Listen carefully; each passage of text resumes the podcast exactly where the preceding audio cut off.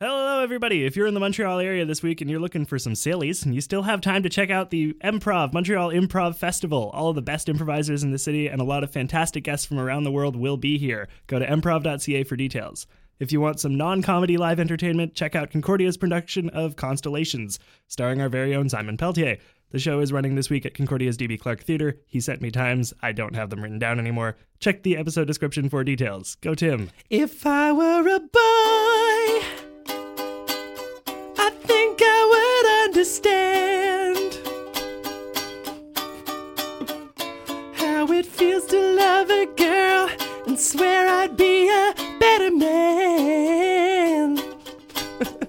Welcome to the Upper Discussion Podcast. My name is Tim Blay. And I'm Tom Zalatni. That was a choice you made. That was definitely a choice. I told you I'm not good with fiance. That's fair. Oh, Uh, dear. so yeah, welcome to the Up for Discussion podcast, the only show on the internet where we talk about the things we talk about in the order we talk about them. We have a special guest with us today who's actually part of the Improv Festival. oh snap! Her name is Katie Pagnuco. Hello. Thanks for Hi, joining Katie. Oh, us. thanks for having me. So, do you want to tell the fine folks at home who you are, what you do, Absolutely. what Well, you're about? first and foremost, I'm a human. A human being. Um, Okay, that's good because they can't see you. So like Yeah. You could have been like a bird. You could have been a Yeah. cat. Disappointingly, no. talking squirrel.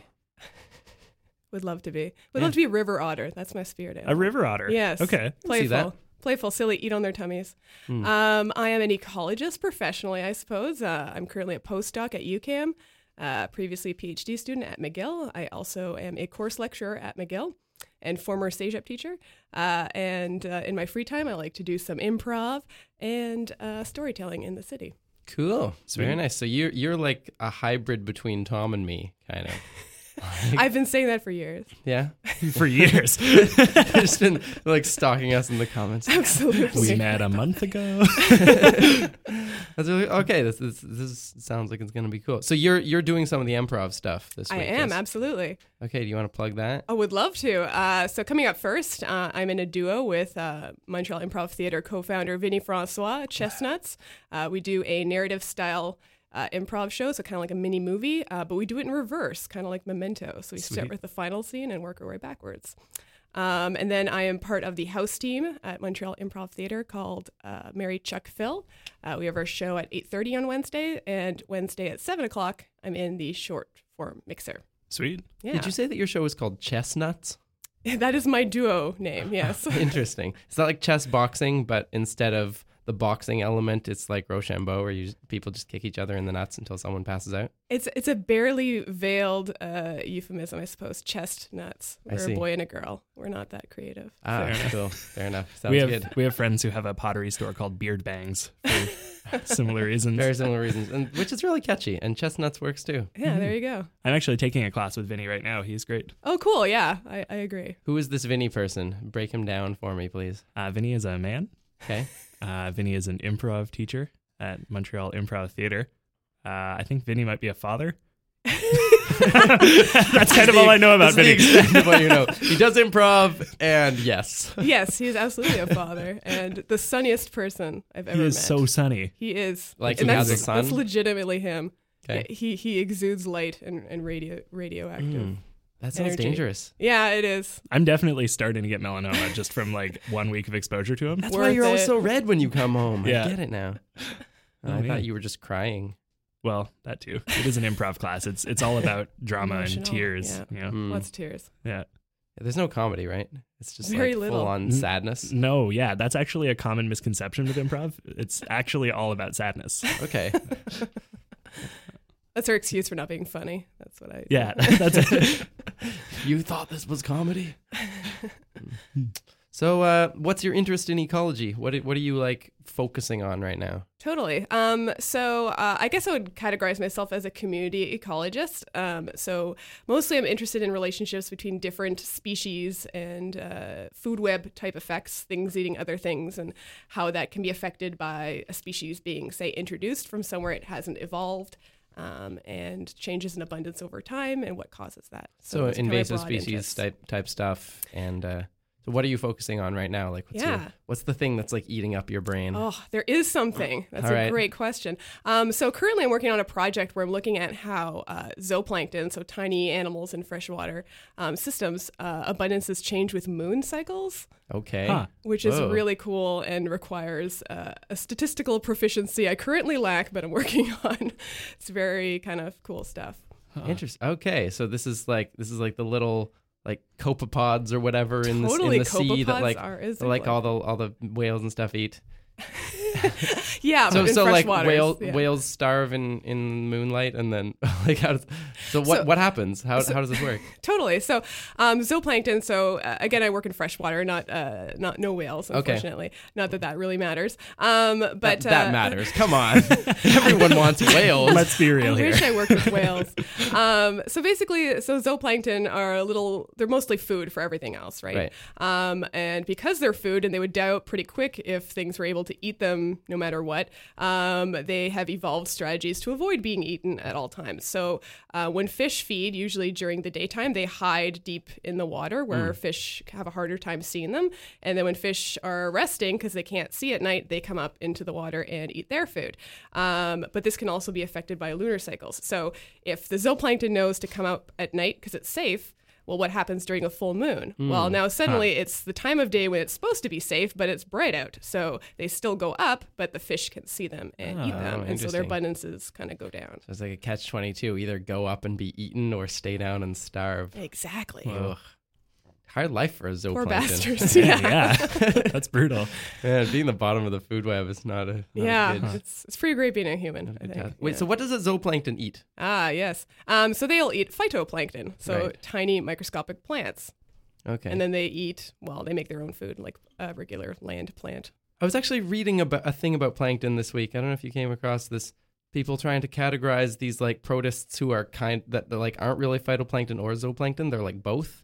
They like they can photosynthesize, but they Mm. also like engulf things and eat them and sort of like mess Right. with that that like linear like top down food web dynamic. That's like Yeah. a pretty like alpha move to be able to create your own nourishment, but to not do that and to just eat other people instead. Yeah, they're like tiny Venus flytraps and or triffids. I was, Weird. I was gonna say like a Venus flytrap, right? Yeah. They're still photosynthetic. They make their own food, but they can also eat other things. Yeah. to Huh. get the requisite nutrients. Uh, that's the reason for that one. Would it be possible ever for plankton to be like the top of a food chain? like, like what would that have to look like? Ooh, well, I mean, again, top, bottom. th- These are all just kind of terms we come up with to make to make things easier. So usually, you might consider the top being what's driving changes. Hmm. So it's quite possible there's certain systems where plants, you know, drive everything above it. Right. You'd call that sort of a bottom up sort of strategy or Okay. system. Uh, but they, we, just because of how we organize things, they're always at the bottom. Yeah. Because humans like to be at the top of everything. Exactly. Whatever we do is the top, so everyone else is below it. I guess that makes sense. No one wants to think of themselves as worm food. No. We are eventually, though, Yeah. depressing. That's interesting though. Like I I've never thought about how like us being the dominant species kind of dictates the way that we narrate that sort of stuff, right? Like it, Absolutely. you know, it gives us such a huge bias about like who's in charge.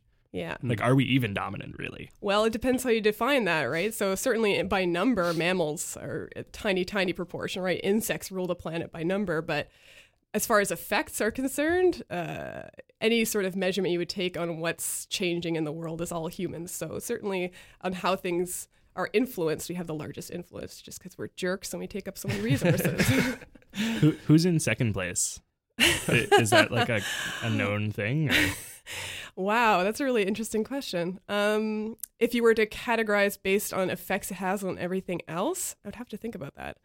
It's probably whales. that's, that's my educated guess. whales are the answer to most things. They're the big ones. They're, you know, I, I don't know. Could it, I mean, maybe it would be diseases that prey on humans then, because if, if humans have a huge change, then. Well, you can effect on the certainly think of environment, then- things that affect more organisms than just people. Well, I guess I guess if you frame it that way, one thing that leapt to mind was earthworms. Earthworms can have tremendous effect on Hmm. the whole ecosystem, um, and actually, earthworms are non-native to North America. Really? So that's something I found interesting. They're all from Europe. Huh. And So the- we like exported them over? Imported Uh, them? I don't think it was purposeful. It was probably an unintentional thing, right? On on soil gets Huh. brought in, goes Huh. all over the place. That's Weird. interesting. So, like, people always talk about how earthworms are like the things that make gardens good at being gardens. So, like, what did that job before there were earthworms in North America? Right. So earthworms really important in soil for uh, uh, recycling nutrients. So they will eat detritus, so dead things, leaves, and break them down to smaller parts, so that other things can break those down. So Okay. like bacteria and fungus, fungi, I guess.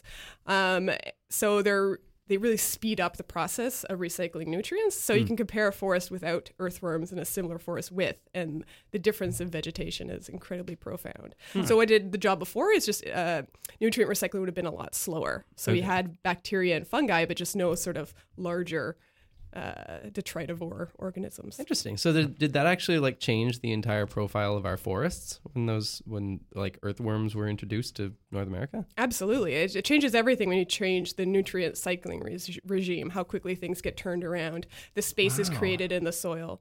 It has uh, huge ramifications. That's crazy because that means that like even those places that we think of as like the pristine like, like Absolutely. national parks and the places that like no one's supposed to touch, e- we don't even Nothing's those don't even look pristine. like they were they're used to. No, there's been a lot of Sorry, studies actually to compare like supposedly pristine habitats, national parks, to surrounding non-protected habitats to see like number of invasive species is one sort of uh, category of of influence of humans, and they're not nearly as pristine as we think. Huh.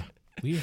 Uh, you need to put up a gigantic wall around Well. Yellowstone or something. I mean, there might be some gigantic walls built soon, right? Oh no, let's not talk. Too soon. I, I just it's, realized, after, like, it's gonna be after the election when we post this, though. Oh my we don't know God. what happened, but they do. I hope Oh, Donald no. Glover won. He's a good guy. Enjoy some childish Gambino. You know, he's going to be Lando in the new Star Wars. yes, that's, crazy. exciting. Yeah, I'm so excited. He's so joyful. he is. He's gonna. I hope got he a grows winning the personality. mustache. Lando He had a has mustache, to. right? Like a good- Always. yeah. Since He since can't a not. baby. Yeah, he Yeah. can't not grow the mustache. Dude, who's young, who's young Han? Do we know that? And some nobody. They do know who it is. Some Yeah. nobody. Okay. No, like for real. I think the guy was like a model before, and then they just hired him. Okay, Yeah. that's kind of like Harrison Ford, right? Wasn't Harrison Ford a model before? He was a an actor? carpenter, wasn't he? Isn't that the That's Jesus, actually. right? My well, bad. Harrison Ford is is sometimes like Jesus. He died for his son's sins. No, never mind. And it's a true story. He was like a carpenter, and then someone picked him up to be like an extra in a movie. And then Oh, from really? there- yeah, yeah, totally. Hmm, cool. I've seen he's- he's in American Graffiti, which is the first thing that Lucas did, and Right. he's like super young in that. He's like twenty or something. Hmm. It's like it's weird. Harrison Ford is an odd person. Hmm. Hmm. But incredibly charming. I was just talking about Indiana Jones to someone. Oh yeah, That character is so, yeah. For a second, I thought you were about to say that you were just talking to Harrison Ford. I was like, what? I'm gonna report back. You dissed him, and uh, yeah.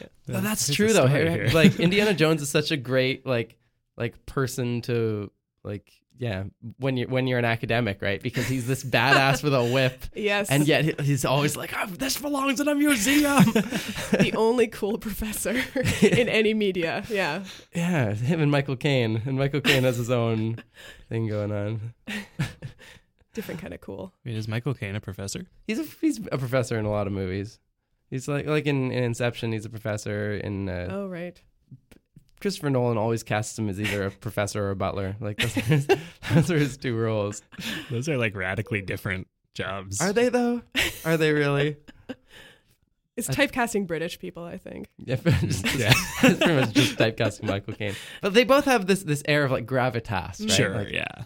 like you want to have someone who. Of duty. hmm I was thinking in terms of like pay scale.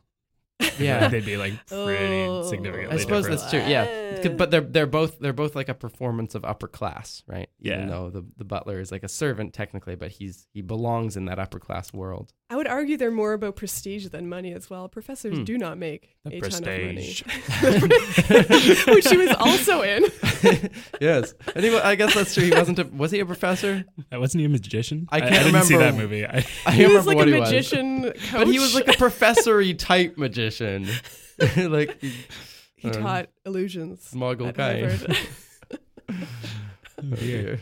it's a very strange movie, but I love it for some Prestige? reason. Yeah. there's a lot of like weird philosophical ramifications of that movie. yeah. right? The- People hate it, but I mean David Bowie. Is David Bowie in it? Yeah, he I plays haven't seen it. Tesla, which is the best. Oh casting. shoot! Yeah, I forgot about that. he does, yeah. And then it's Hugh Jackman, who always kills himself. Just every night he kills Spoiler warning. himself. spoiler alert! We already said David Bowie's in it, and spoiler alert: David Bowie's dead. So I Whoa.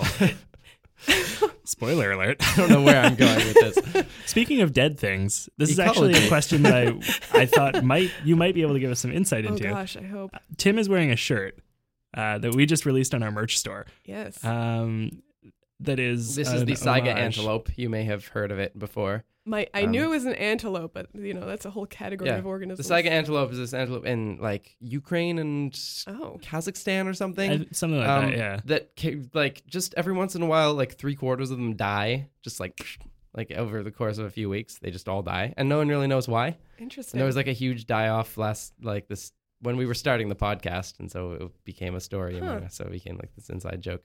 That's why the the saga antelope says literally dying, right? Um, but we yeah. Did, had you were you aware of this story? Did you know anything about? you know, uh, in all seriousness, it does sound familiar, but no, I do not know much more Okay. about that aside from just pop science articles. So you don't Yeah, know fair what would enough. cause most of an entire population to suddenly keel over. Well, I mean, Whales. there's so whales I would blame first and foremost. Um, there's several reasons why that might happen. What what I would sort of guess, perhaps, is if it's already a small-ish population, what tends to happen, just um, numbers-wise, is you end up having breeding with organisms that are closely related. it's it's okay in the animal kingdom outside humans, I guess. um, but what happens from that is their genes become more and more similar, and then if a disease comes into a population, everyone is pretty vulnerable Oh, Right. which is uh, something that happens with cheetahs. So cheetahs are a population that's really small, um, so they're very closely related, and so oftentimes if a disease comes in, it can kill off many members of a single population, and that's why they're so endangered, um, a- and also why bananas are going extinct. Oh yeah, I know about the I know about the banana thing. Yeah. Like bananas, are, are, are bananas actually going extinct, or are they just are. worried that they're going to? No, they well, I mean, uh, kind of, kind of both. I mean, whether they will or not is a probability thing, but um, they are decreasing in abundance, and they have gone extinct Yeah. before. A, a sp- a- a previous species of banana. Oh, is that the one that all the banana candy tastes like? Yeah, it actually Maybe. like it act- apparently. Uh, John Green did a video on this. Apparently, that the banana candies, while being artificial, still do t- taste more like the bananas of That's the 50s really than the bananas interesting. of nowadays. They were well, s- yeah Oh, there you go. more pungent. I That makes guess. sense. Yeah, if it, if, if that candy's that old and they use the same chemicals as they used to. Yeah. yeah. So is that but is that like a big problem? Like, can we can we just find another species of banana? So Or- that's what people are working on, or how to stop the fungus that's killing them all. So it's the same disease that killed off the previous species that's um, kind of running amok throughout um, different plantations and spreading. So it's it's on every continent that grows bananas. Um, lovely. Yeah. Wow. Um, and we don't have a backup banana. That's the problem. Um, there's many species of different types of banana and plantain, but there's none that are as palatable. So, um, yeah, it's very possible that our grandchildren will not have bananas. And they'll just have to get used to crappy bananas. Yeah. I'm sorry, grandchild. We had good bananas. Yours tastes like sawdust. Back in my day. yeah. Would there be a way to like to like counteract that? To like start working toward the preservation of bananas, which is a weird phrase that I never thought I'd say. Right. Well, well, the problem with the banana, right, is it's um, uh, a triploid. So, uh, so you know how we have our in our in our DNA, we have two copies of every chromosome. Yeah. So in them, they have three copies of every chromosome, and that was done purposefully to keep them from growing seeds. Okay. Um, and so if you see a banana that has seeds in it, it's this giant fruit that has a bunch of these huge pits, and it would be a horrible thing to eat. So by making it a triploid, you ha- just concentrate the fruit without the seeds. Oh, fascinating. Um, but the problem with that is to to grow more bananas, you can't plant a seed, right? So you have to use vegetative propagation. So you just cut off a branch, stick it in the ground, basically, and grow, grow new plants. They're all identical. Hmm. So the best thing to do would, would be to a either find a uh, find another species of banana or kill the fungus. And I, I'm pretty confident someone, many people are working on that. Right. Yeah, So- that seems like it's something that would be a priority. right? Yeah. wow. So, do they still have like the original strain of the like the diploid strain of the banana somewhere in a vault, like seeds of the original banana? If they needed to I, like go I, back I and tweak it? imagine but um, it doesn't solve the problem of it being identical. still. What do you th- like? Do you think that like this is something that GM could solve? Like, it, not General Motors, but like uh, genetic modification. hey, General Motors, come in here and like fix our bananas. Because I they're know doing you're great. focused on hockey right now, but like, wait, Oh. No, that's a different GM. Yes, that's the general manager of something. there are lots of general managers of things that are called GMs. Admittedly, I have never actually realized until this moment that General Motors had nothing to do with hockey. I thought you were referring to, say, the Detroit Red Wings, but um, perhaps Mm. I'm sure they're involved somehow there, They're they're probably in cahoots with the whales in this Absolutely. international banana murder. bringing They everyone fly the down. whales over and crush the antelopes with them. Yeah. Yeah, so is is like genetic modification a viable strategy for this kind of thing? Like do they know the mechanism by which the plant gets killed?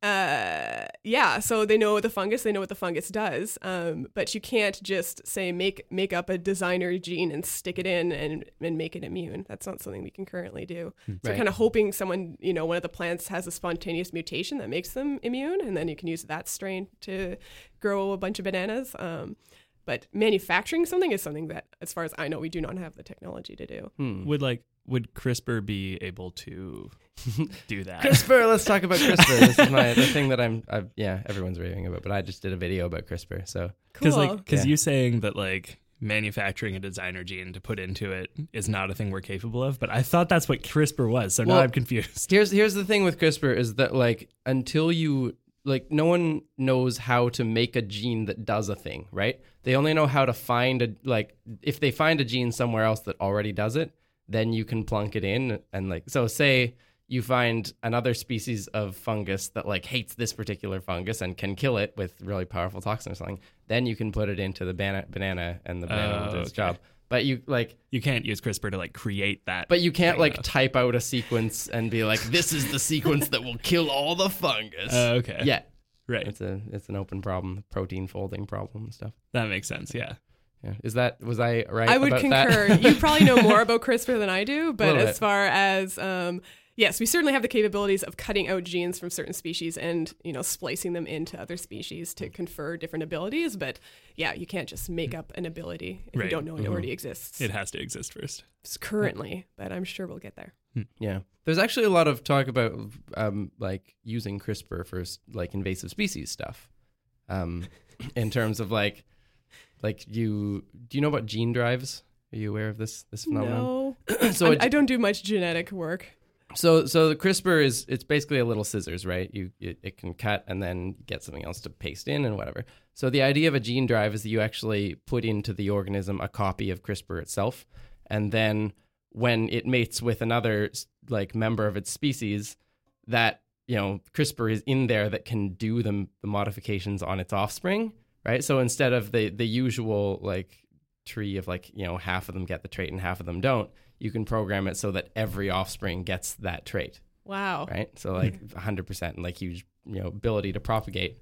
So people talk about like well we could just like release one lamprey with like a kill gene in Mm. it into the you know the Great Lakes or something and then like wipe out all the lampreys over a few generations. Why would you want to do that? Because the lamp- lampreys suck.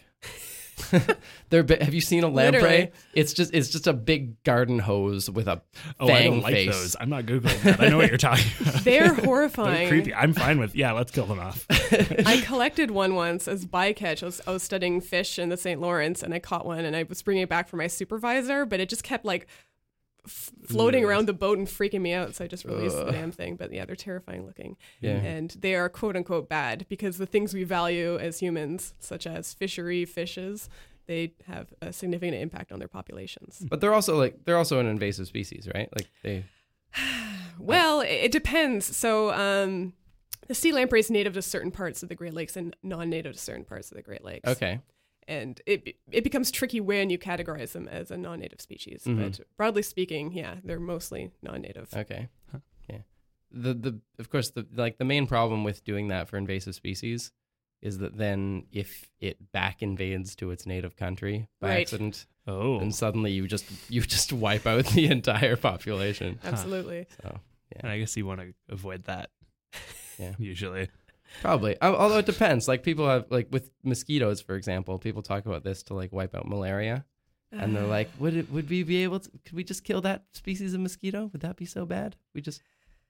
No. What do you think Uh, of well, that? yeah. I mean, that's that's a tough one, you know, because it's hard to know the value of a species until it's gone, right? What other significant impacts it has. But I Mm-hmm. Yeah. mean, just looking at a mosquito as a human, you'd, you'd think that whatever Im- negative Im- implications of getting rid of it would, would be exceeded by humans being able to survive these diseases Hmm. that account for such huge proportions of deaths. Yeah. You would think so, but then you don't know until you but do you the don't know experiment. until it's too late, right? Like what? Like do we know what like good mosquitoes do? Like do they have like a a, a positive thing that they accomplish? Things must eat them, right? Yeah, right. Absolutely, things things eat them, but uh, would they not just eat other things? Like Right. there's not. I mean, so there are species of fish called. Uh, well, common name. Their common names are mosquito fish. There's two different uh, species that are That's called terrifying. mosquito fish. they look like mosquitoes. You're No. just swimming. And, That's just leeches. yeah. No, they just they they eat they're insect so they eat insects, but not particularly mosquitoes. And so what happens often they're one of the most invaded uh, most introduced rather um, fishes because people will have uh, an inv- uh, an area that's besieged by mosquitoes or has West Nile say and you want to get rid of them so you introduce these fish right. um, but they don't just eat mosquitoes. As far as I know, nothing just eats mosquitoes. Right. So they're generalists. They eat lots of insects. So if Right. one species is gone, would the rest just you know fill in the place? Maybe. Hmm, who knows? Yeah, with with malaria, there's actually like a better solution that people are talking about, which is that they've figured out how to make a malaria-resistant mosquito with with CRISPR. Yes. Yeah. Um, so then, if you if you put a gene drive in that and you send it through the population, maybe you can. Well, I mean, it's arguable whether this is better or worse. You still get all the mosquito bites, but none of them are infectious. right. I would say that's better. So if you Yeah. prefer that solution, if you're fine with being besieged by mosquitoes that don't kill you, Hmm. then yeah, I guess that's preferable. But even that, people are concerned that we don't know what the full ramifications would be. Right. And I mean, I mean, again, it's not the mosquito that gives you malaria, right? Yeah. Hmm. It's, it's just the mosquito that carries the, the malaria organism. Yeah, yeah, it's that- the whales who are giving you malaria. that's for sure. So the, if the organism persists, then they'll just tag along with something else, perhaps. But Mm, could be. And the other the other question is if the organism if you don't wipe out malaria entirely, then you end up with a resistance resistant malaria, Totally. and then all of a sudden maybe it kills humans like ten times as fast. Oh wow, So Just like antibiotics, right? yep. that's This not is- good. yeah, that's the problem with this. Yeah, this universal arms race among Exactly. diseases and the things they kill. Deep. Wow. Whales. you guys seen Star Trek, the one with the whales? One with the whales. What? There's a Star Trek with whales? You never? s- Oh, I think it's Star Trek Four. Yeah, Is that, the, that the, sounds the right. voyage home? They they uh, they tr- so they they like there's some mysterious um probe that's been sent to like it's coming at Earth and it's sending these like ultrasonic low frequencies at Earth that are like ruining cities and destroying everything, and then they like they like s- enhance the signal and like speed it up and they realize that it's whale song and they're like we're so confused because all the the humpback whales are already dead maybe they're trying to communicate with the humpback whales but they can't because we killed them all so they have to go back in time to 1985 and like i think it's, it's somewhere in the 80s and like get a bunch of humpback whales and bring them to like 24th century earth Wow. so that those whales can answer and then they they finally do and there's lots of hijinks with Star Trek people being in the 80s and then they, they finally come back to modern times and they put the whales in the sea and the whales respond and then they get lifted up into space it's very nice I definitely need to see this now, but no. I have not seen this movie. yeah so they, I, apparently whales are an alien who, Yeah. Fair enough. who long ago were sent here to to colonize earth and then we killed them They are really weird. It would surprise me completely. yeah They have hip bones. That's weird. What? I mean They don't have hips. well doesn't don't, don't all mammals have hip bones Uh, do all mammals have hip bones? Probably. Mm, so the reason why whales have them is because so organisms, all animals started in the ocean, and then some came onto land, and some of those went back into the ocean, and so that's where you got your dolphins, your whales, and so if you look at them, they have vestigial, so useless hip bones. Yeah, but like like mammals evolved on land, right? So any any mammal that ends up in the sea, Yeah, totally. I guess must have must have at one time been a land creature. Yeah. Tom's mind is blown right now. Does Um, that mean there used to be whales with legs? Yeah, kind of. Yeah, kind of like hippo-y looking horsey animals are what became Yeah. whales. So you sort of you sort of end up in as a swamp creature, and then maybe you transition to being like a manatee type creature, and then then you go full whale. I'm into it. I'm, I'm, I'm definitely in favor. You feel like transitioning to ocean living? I feel like we could do it. Maybe We could pull it off. it sounds expensive. I can't swim. No, Me neither. I can I can oh I can scuba dive though. You can't swim. That's interesting. I feel like okay, you you've got to explain how that happens. How it- it's interesting that Tom can't swim, but you also can't. Okay, But no, no, no. It's so it- it's interesting that we both can't swim, but it's more interesting that you can scuba. Yeah. Well, when I so when I finished my masters, I really wanted to live in Montreal for for many years. I wanted to live here, so I was basically just looking for a project that would allow me to live here. Um, and the project required that I do scuba diving, but to s- to scuba dive, you have to be able to swim. So I I took swimming lessons to learn how to doggy paddle. Um, so that I could pass a scuba lesson. So I Nice. can't really Wow. swim, but I can scuba dive. so what did you scoop? What what was the purpose of the scuba in this? Yeah, what were you doing? Good question. Um, I only used it one year. It was incredibly expensive for one thing. Um, so I was looking at a, a particular invasive species um, called round goby. So they're a little fish. Um, you probably have heard of uh, zebra mussels. Yeah. Uh, so uh, they're a predator of the zebra mussels. So they're from the right. same place in, in Europe and. Uh, they invaded uh, the Great Lakes shortly after. Anyway, so Hmm. That sounds uh, potentially useful if you hate zebra mussels. well, yes, but predators rarely control their prey, so Ah. they don't have a quantifiable effect on the zebra mussel abundance. Dang. Um, but because of the zebra mussels, they were able to invade because there's a huge food pile of food that no one else is really eating, so they were able to establish. Anyway, all that's to say, um, so. Round gobies are this really ugly fish. They kind of look like a catfish, so they live on the bottom, so their eyes are kind of closer together to the front, kind of like a, a mud skippery type of, type of thing. Um, and uh, they don't have swim bladders, so to to determine how many of them you have, you can't use other techniques like electrofishing, which causes all the fish to float up because of the swim Hold on. bladder. Electrofishing? Explain this because I want to do this with my dad. I believe you need permits to do that. All right. um, yeah, that's a, a, a common misconception that it's easy to you know go out and do experiments on things like mice, and it's it's really hard to do anything in science because you need, uh, you know, there's so many stop stop gaps to make sure that you're you know ethically killing things. You need to kill things, Right. and you anyway. So even fish, you need a lot of permits to do anything, um, but electrofishing. So it's a very useful technique for for quantifying populations or diversity of fishes. You Right. can basically carry this backpack and uh, electrocute the water, basically, and it m- do- it kills some animals, but mostly it just um, stuns them, so they kind of float to the top because of their swim bladder is a little balloon that you know makes them come to the surface, and you can just gr grab them really easily. Uh, but you can't do that with gobies. So you could use nets, but those are very kind of damaging to the environment. Hmm. So a a common way to measure how many you have is scuba surveys. So they live on the bottom, and you basically set up line transects and then go down and count them. Huh. Under a And you just like, there's a goby, there's another goby. one. You just like stay down there for an hour and it doesn't take that quite that long. um, so yeah, you just kind of regulate your speed, and you have a, a certain length and area that you kind of count them, and you have a little ticker and count them. And you do enough of them that you can kind of average out your error Right. of measurement, and uh, yeah, So this leads us to to the most important question I think that we've asked in this podcast so far. How many gobies?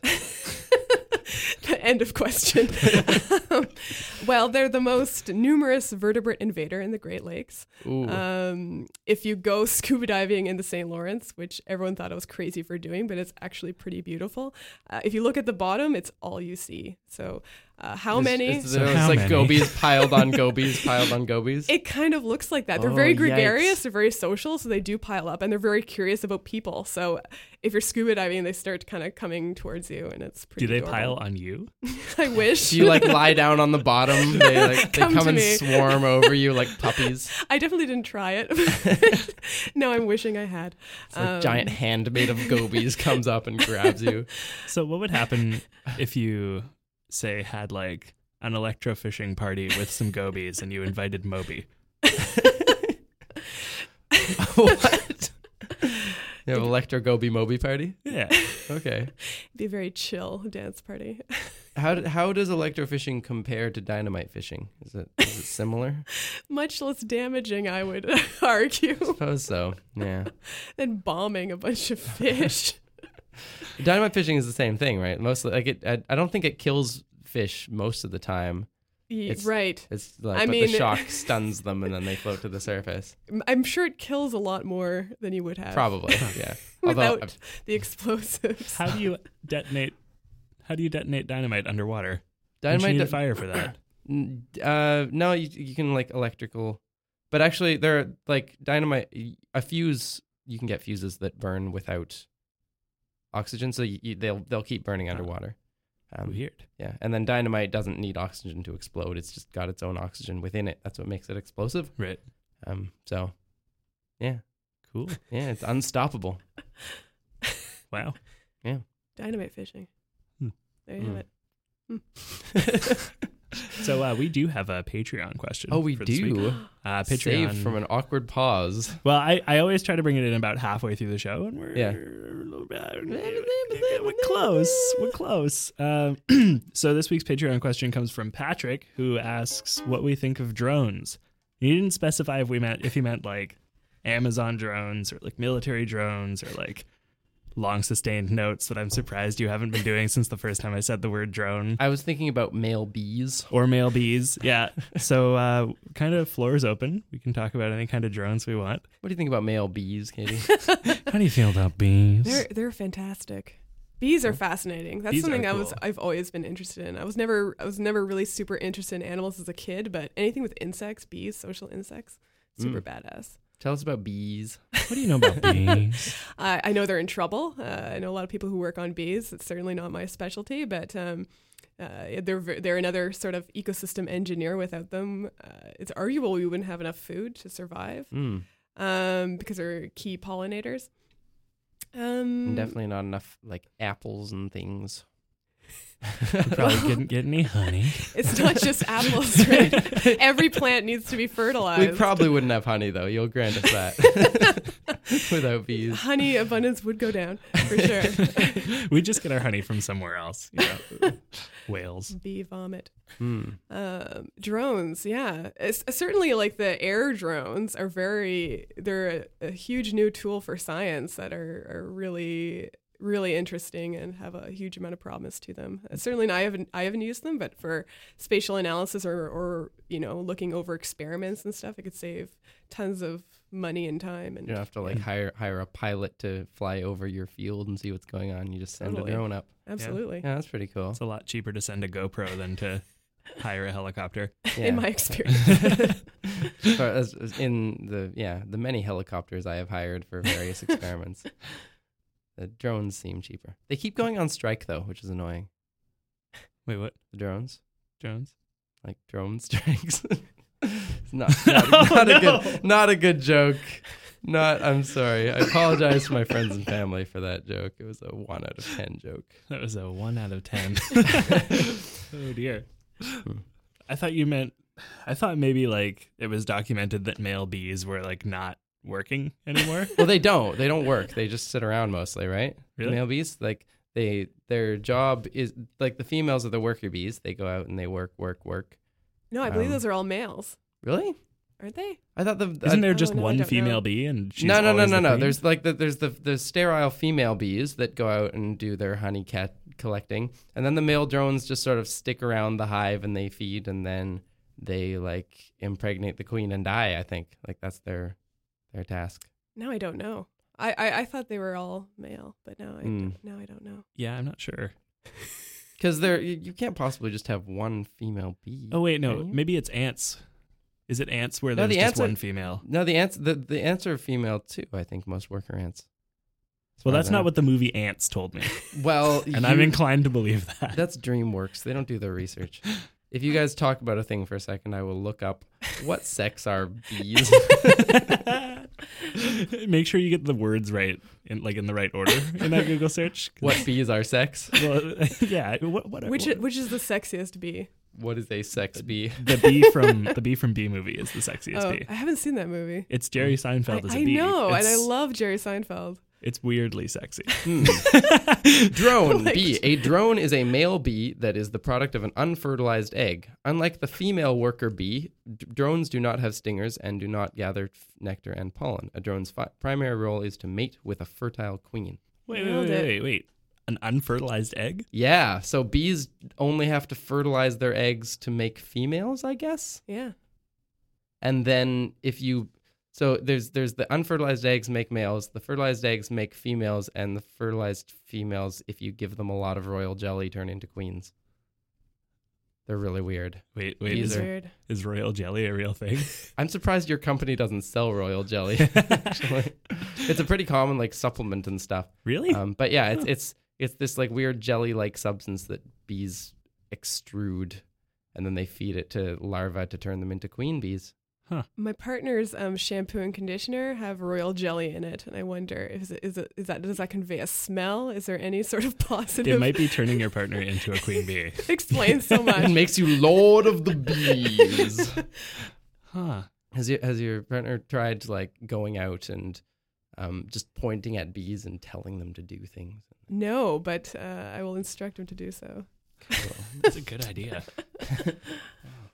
Mm. What other drones are there? Mm, I guess there are There's, those. there's that kind of drone. Yeah. Mm. we had we had some drone going on today. Did we? Yeah, outside. Oh, so we have we have this small strip of grass outside it's our like a apartment. decent sized strip of. Yeah. It's like a medium strip. it's a nice strip of grass. It's like a chicken strip. Yeah. So once, but we we had like apparently the landlord has people who come around and like like tidy up the grass and weed whack it and stuff.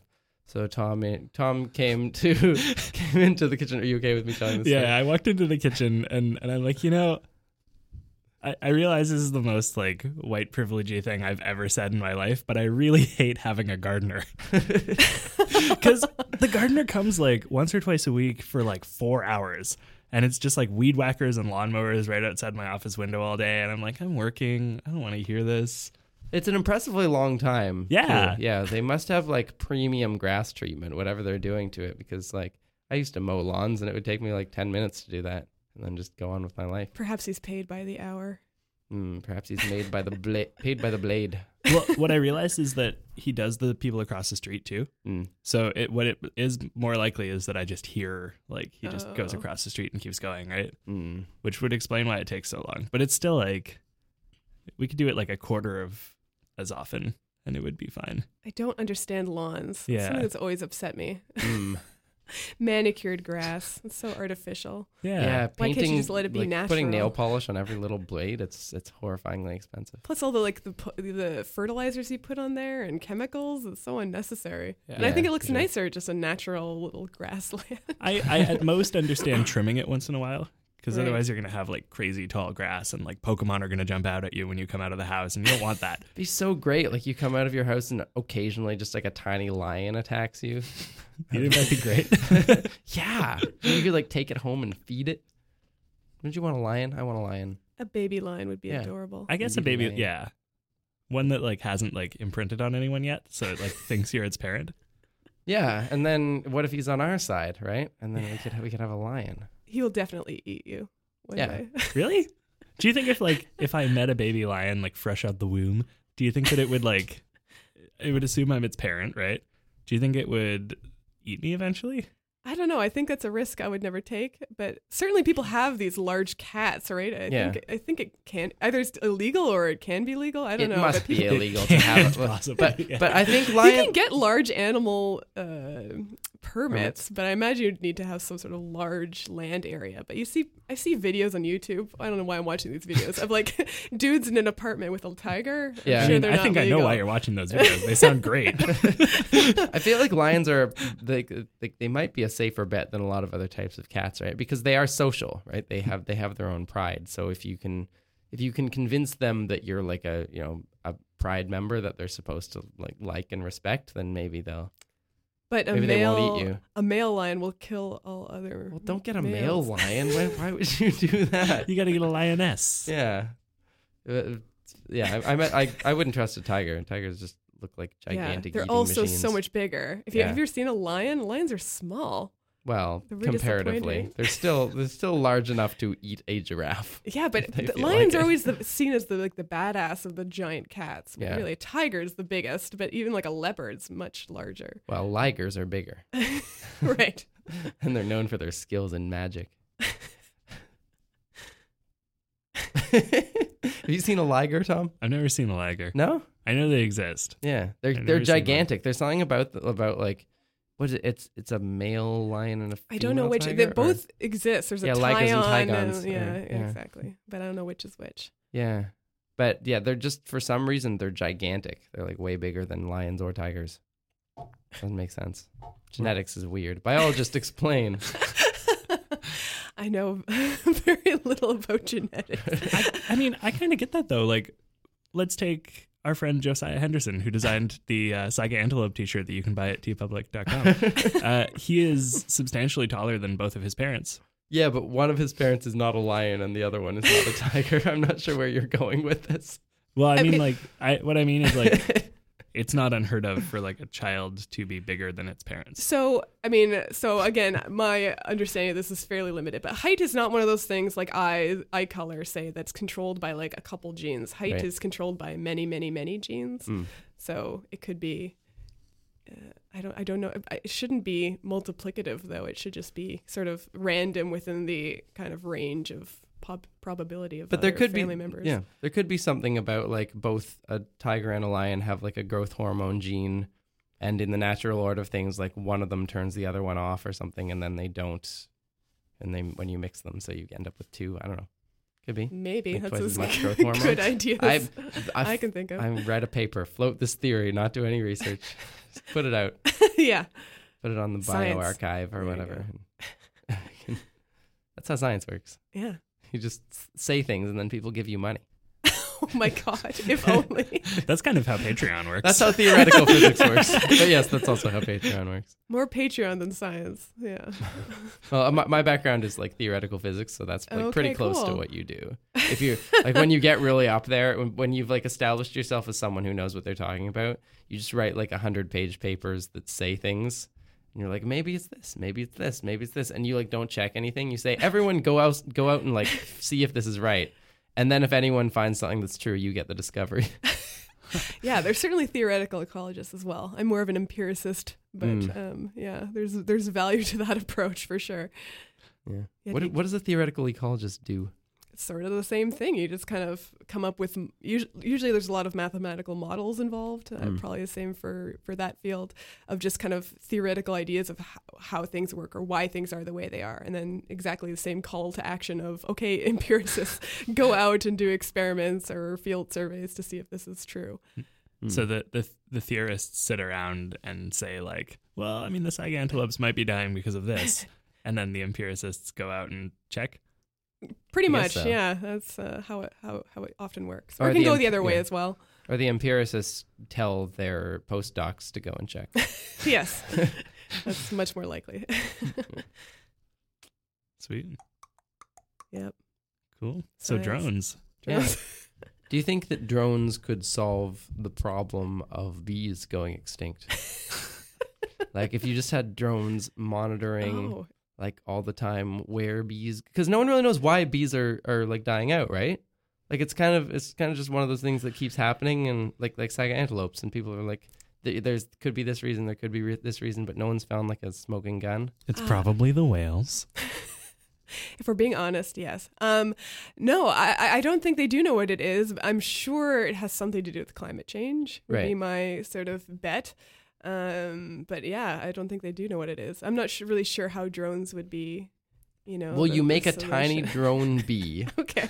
that is just like other bees. and Right. you, you put it in as like a spy Has the same in the hive. pheromones. You get it to like talk to the other bees with their little bee butt Dance. dances, and then it, it like flies off with them and discovers things and just like lives the life of bees.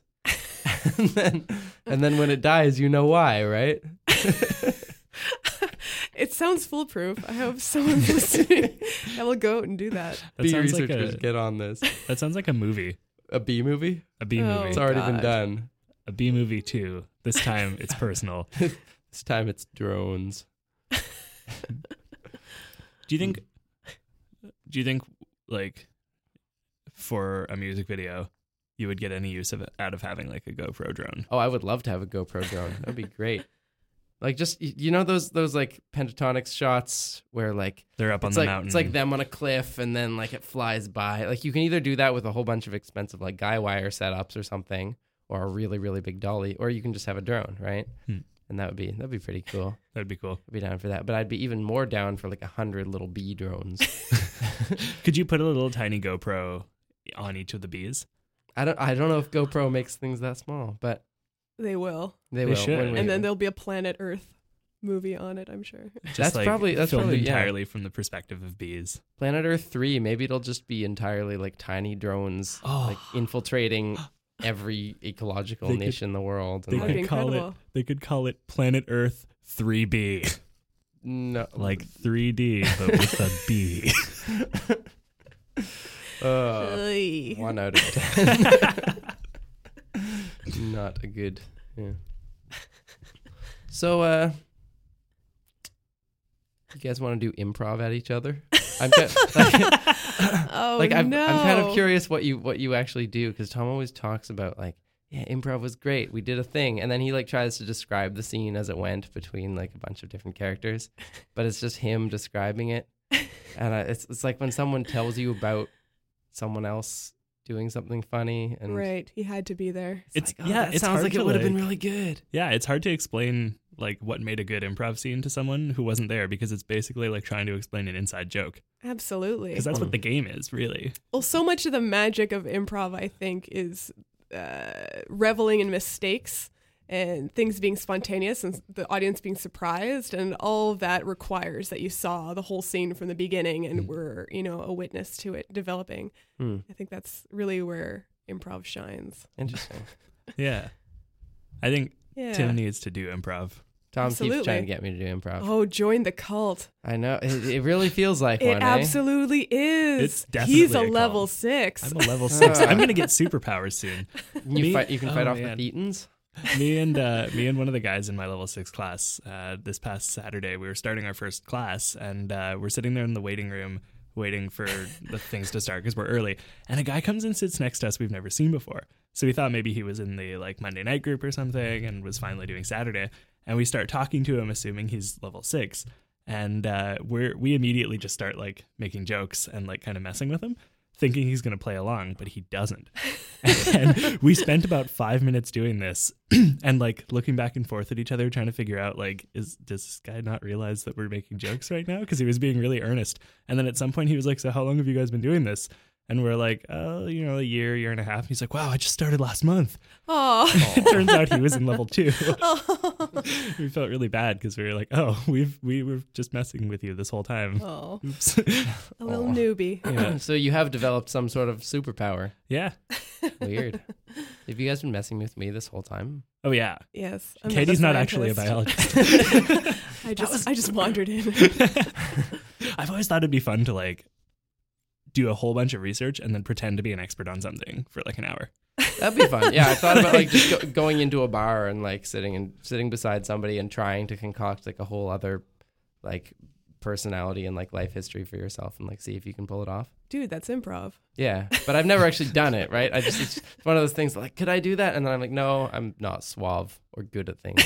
So you should take improv classes because I think if you did, you'd you'd develop some instincts that might make you a better liar, and then you wouldn't like Oh, get kicked no. out of the U.S. or Mm. Yeah, that would be good. I could fake my way past border security and stuff. Like Wait, that. why are you lying to border security? Oh, it was, a, it was a bad story. I've told this story before on the podcast. tell it again. Um, but I suppose for those, if those of you who have heard this story before, I don't care. Um, so I had this opportunity last May where I got, um, I, I I got an email from somebody who's, who's who was the personal assistant of a rich person in Orange County who had a daughter um, who was really obsessed with my YouTube videos. Okay. Um, so she, I was on, I was on like this high level. He, he was like, she never talks about boys, but she's always talking about you now. It's weird. Um, and then I talked to her friends later, and they were like, yeah, she always talks about boys, just not to her dad. Um, but she, they're, uh, so he, she was having a Sweet Sixteen party, and he was like, I'm gonna fly you out to perform Oh for my her Sweet God. Sixteen party in Orange County. And I was like, that sounds good. Here, let me quote you this price that I think is too much money. And he was like, that sounds great. Let's do that. That's so- a- crazy. So it was like, okay, I can get like a bunch of some time in California. I have to spend one kind of awkward day at a 16 year old's birthday party. and then like, like it'll be fine. I'll get a bunch of money. I'll be set for like a few months. Right. So it was really good. And I was supposed to like write this whole s- song for her. So I wrote her this whole parody of like Taylor Swift style, um, like about her life. And I like talked to her friends on the phone and like got all of their like inside jokes and stuff and like worked them in. And it was a really good thing and the idea was that there was going to be like i was going to be like a total surprise there would be this video starts playing and then she thinks like oh that's so cool like they got tim blay to make me this thing and then i actually pop out on stage and it's like whoa double surprise um, so it was great except i didn't know about work visas um, and so about two weeks before my brother-in-law's brother i was talking to him about it and he's like hey did you did, you got a work visa right i was like mm, what? Sorry, excuse me. He's like, you need that. You're making enough money that you really gonna you need a work visa. So I looked it up, and it turned out it takes two months to get a work visa, and I had two weeks. So I didn't know what to do, but it's a lot of money. So I was like, okay, I'm gonna. I, I talked to my mother, and my mother gave me some great advice. She said, just tell them you're going for a vacation or something. Don't tell them you're going to work. They won't know. They won't ask questions. Just be fine with it. Um, so that was my plan.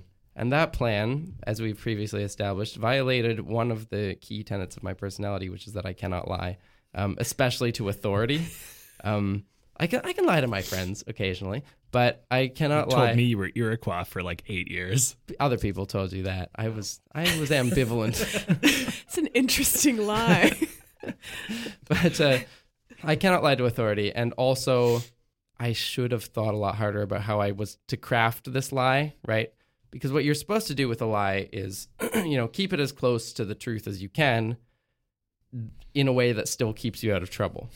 Um, and I sort of did the keep it as close to the truth as you can, but the story with like so I'm just trying to tell them that I'm going, you know, to see like a friend to, to you know like visit and whatever. But the story without the part that I wanted to leave out, which is that I'm going to work, is that I'm going to see a 16 year old girl that I met on the internet.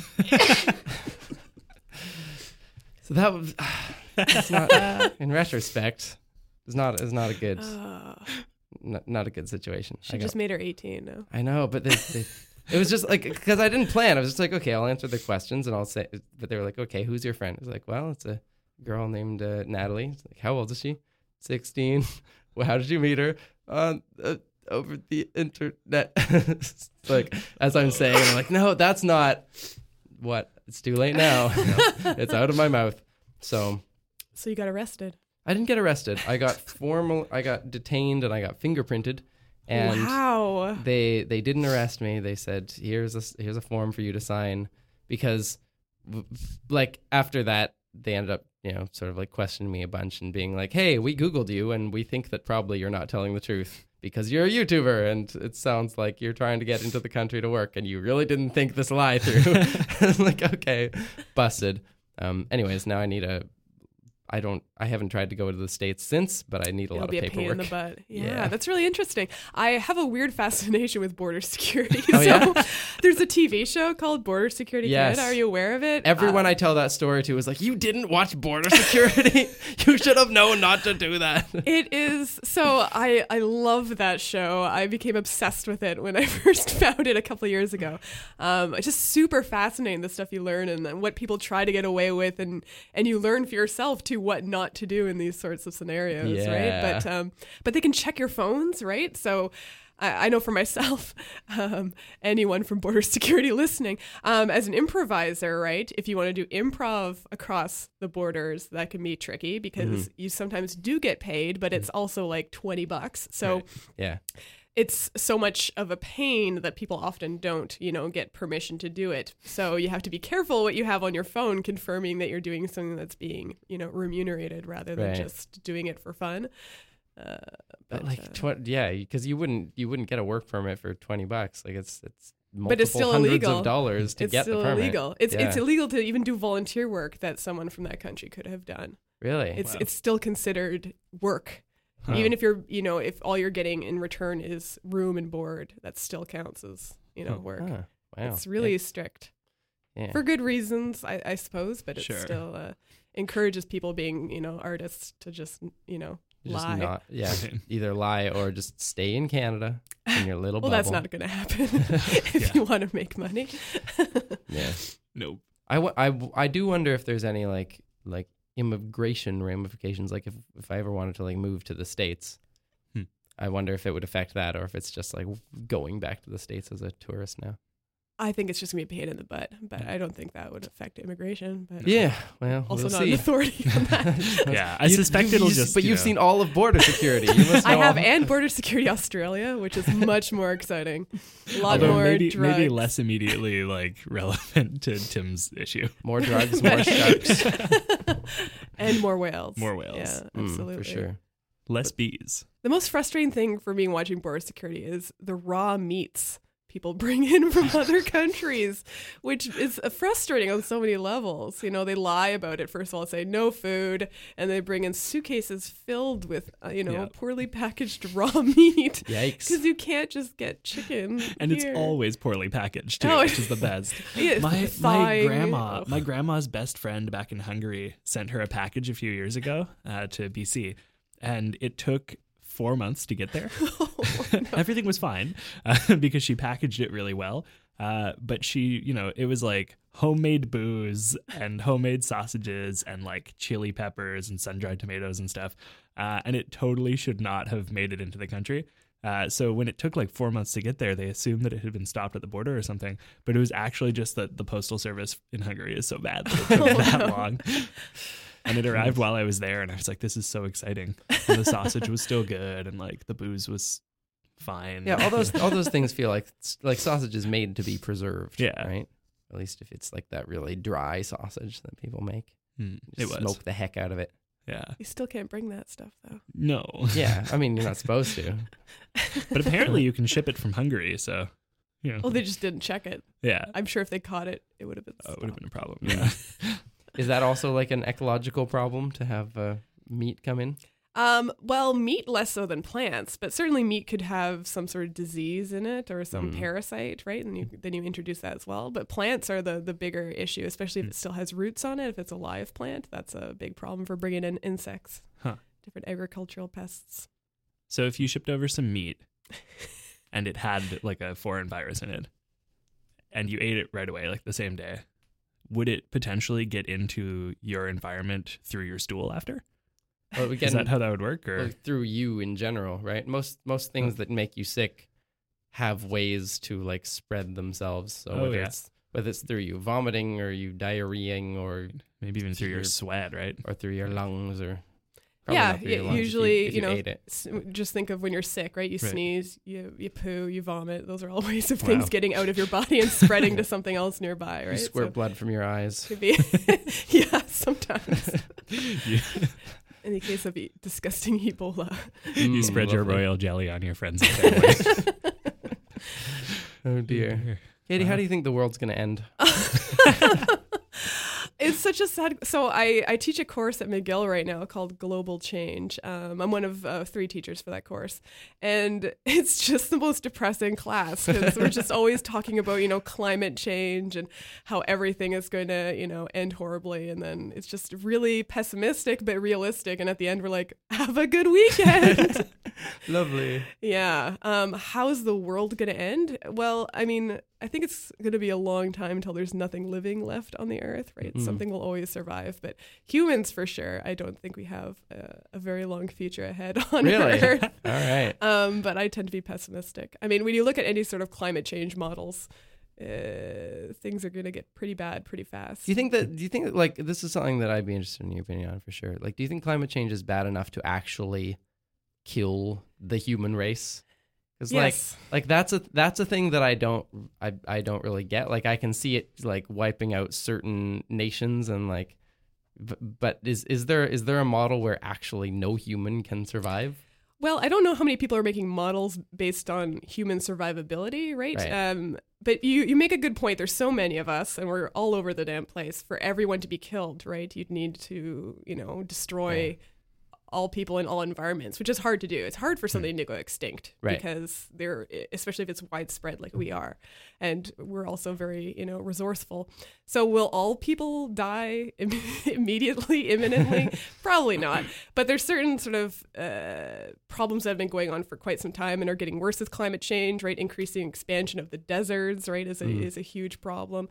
Things like that are going to continue to get bad, and um, certainly our population, I think, is going to have a huge tank in abundance. But will Right. we all die right away? No, but eventually, I do think that uh, we're we're pretty screwed. Right. I suppose the other thing is that if you if you manage to like wipe out civilization to enough of an extent, then suddenly you don't have really a human population. You have a whole bunch of little populations that maybe they just slowly die out one at a time, like their numbers dwindle until they're you know a few thousand years from now, there's nobody left. Right, and as you tank the number of people, right, the number of, uh, you know, say f- for one glaring example of fossil fuels being burned, you know, for cars for whatever, is going to tank as well, and so those negative impacts will go down, Mhm. permitting more people to expand and then continuing this cycle.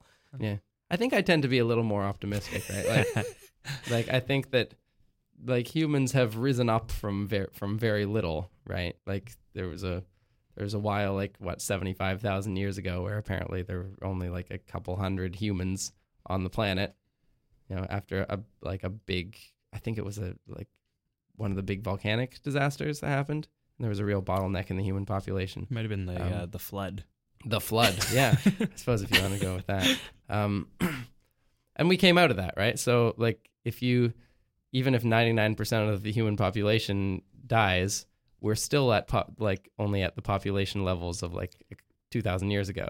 And then we, we can still, you know, come back full force from that, clearly. So, I don't know. Totally, but that's also a difference in like a point source sort of disturbance versus the kind of slow in and insidious change of climate that we're experiencing. I think that's that's the, the thing that I, I that's more con- disconcerting than just one big asteroid hitting the planet, you know, and then killing a lot of people, um, versus having a transformation of of what the planet is. I think Right. So, that's the what's- planet is actually, like, just makes, becomes worse and worse for people.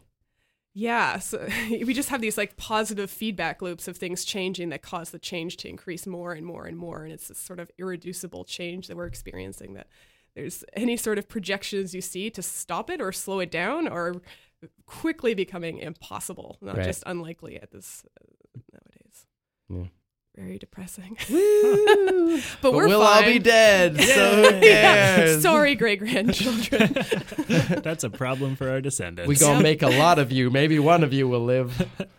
Uh, well, how do you guys think that the world will end? Do you think it's going to be because of whales? Let us know in the comments of this drones, episode. definitely drones. definitely drones. Bees. Katie, thanks so much for joining us. Thank this you week. for having me. This was aw- awesome. This is really It's been fun. super yeah. fun, yeah. Um, if uh, if you guys want to see Katie in action doing improv things, check out improv. Uh, you said Wednesday night and Tuesday night. Yeah, this will Tu- be up Wednesday morning. So last night and tonight. yeah, 7 and 8.30. Check out improv.ca. Everything's a great show going on till uh, Saturday night. Sweet. And uh, can they find you on Twitter or something? Are you? Yeah, I'm on Internet Twitter, uh, E kpegnuck, K-P-H-E-N-U-C-C, because someone stole my full last name on Twitter. Really? Uh, yeah, I can't believe there's another E kpegnuco. Cool. Yeah. So go uh, go follow Katie. Follow us at Down with Talking at Tom Zlatni and at Acapella Science. Yep. And uh, remember to check out Simon in Constellations at Concordia. Uh, you can find all the info for all of that stuff in the description of this episode. Johnny, be good. Not your best work. Sweet. that was good.